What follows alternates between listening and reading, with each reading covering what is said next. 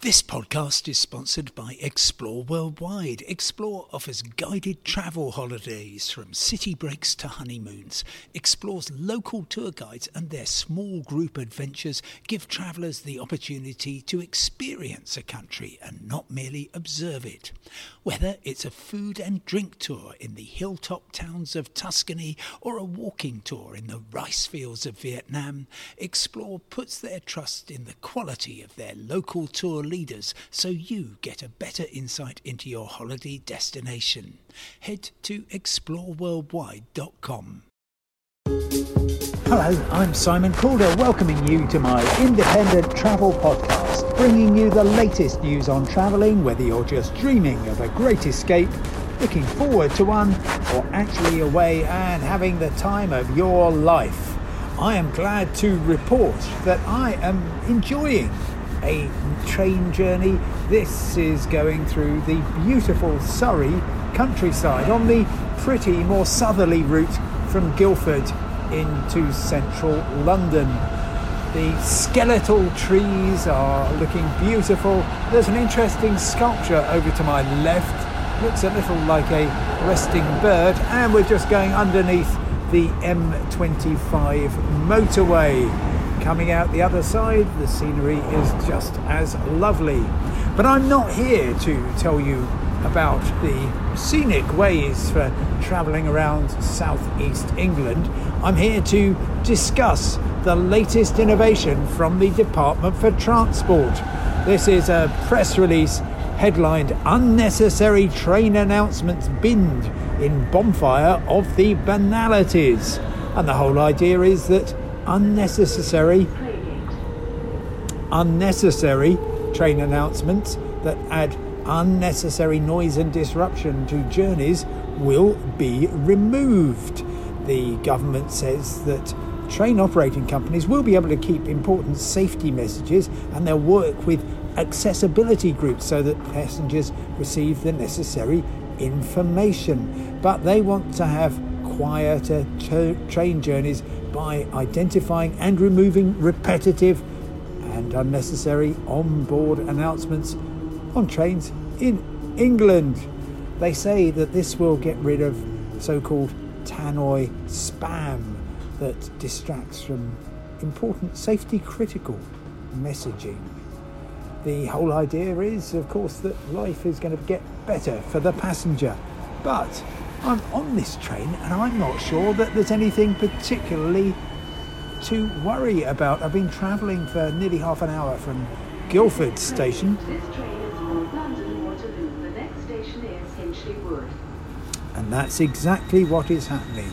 You get an announcement, maybe 30 seconds or so before you arrive at the station, and you then are told once uh, you're at the station that the train has arrived and where you are and where the train is going to and what the next step would be. Now, I think that's really helpful, of course, for uh, people who are visually handicapped. It's very uh, useful, and indeed the rest of us who are maybe um, dozing off or simply staring out of the window, as I like to do, uh, are awoken and reminded just in case we need to get off the trip. But according to the Transport Secretary Grant Shapps, train passengers are all too often plagued by an endless torrent of repeated and unnecessary announcements. Now, I'm not sure that I am. I really, really get cheesed off with the see it, say it, sorted messages that you very often get, but that's not a problem on the trains, in my experience. It is a problem at the stations. And yet, well, here we are, in line with the passenger improvements we're rolling out with our plan for rail. We want to see improvements to the railway so that you, those who use them day in, day out. Yes, I agree. But this so called bonfire of the banalities looks to me as though it's something of an, I guess it would have been seen as an easy win. It doesn't actually require spending a great deal of money, unlike pretty much everything uh, that is needed.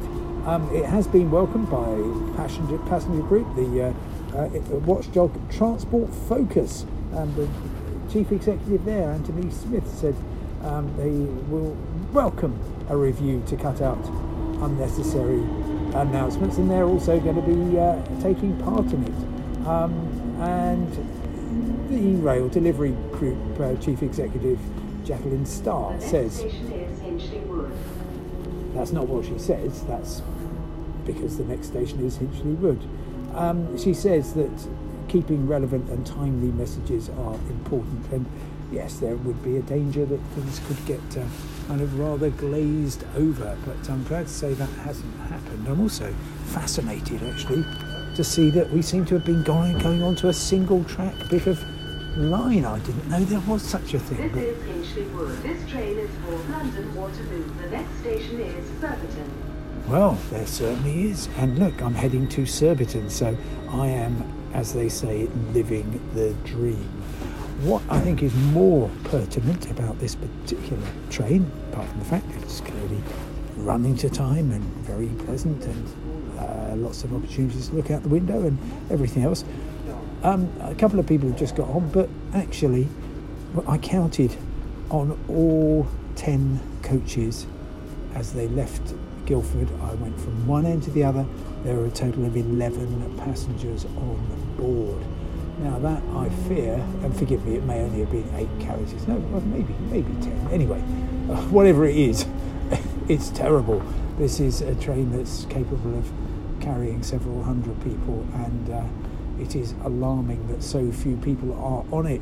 And I think if I were involved in trying to improve the railways, my first message would be they are safe, they are efficient, they are running, uh, they are better than travelling by car from all points of view. So please get on board. But instead, we're just being told that the noise will go. Um, and here we are threading through uh, an interesting part of the Oh, yeah, that was a necessary noise. That was a tunnel. So it's a fascinating line which I've never been on before. I didn't know they had just little single track lines in so close to the capital. We're very much now in Greater London, but um, it's an interesting journey. All I can say to you is that I hope you will get out on the train soon and they should be a lot quieter, assuming you don't get stuck near me and end up listening to somebody doing their podcast. No danger of that on my train at the moment. Well, that's all for now. Thank you very much for listening. You can get all the news you need 24 hours a day at independent.co.uk. For now, goodbye, stay safe. I will talk to you on Monday.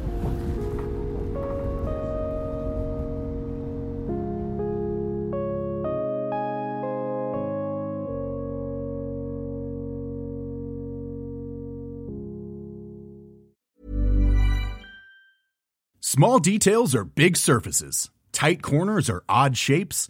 Flat, rounded, textured, or tall.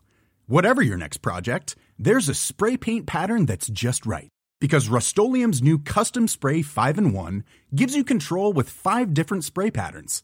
So you can tackle nooks, crannies, edges, and curves without worrying about drips, runs, uneven coverage, or anything else. Custom Spray 5 in 1.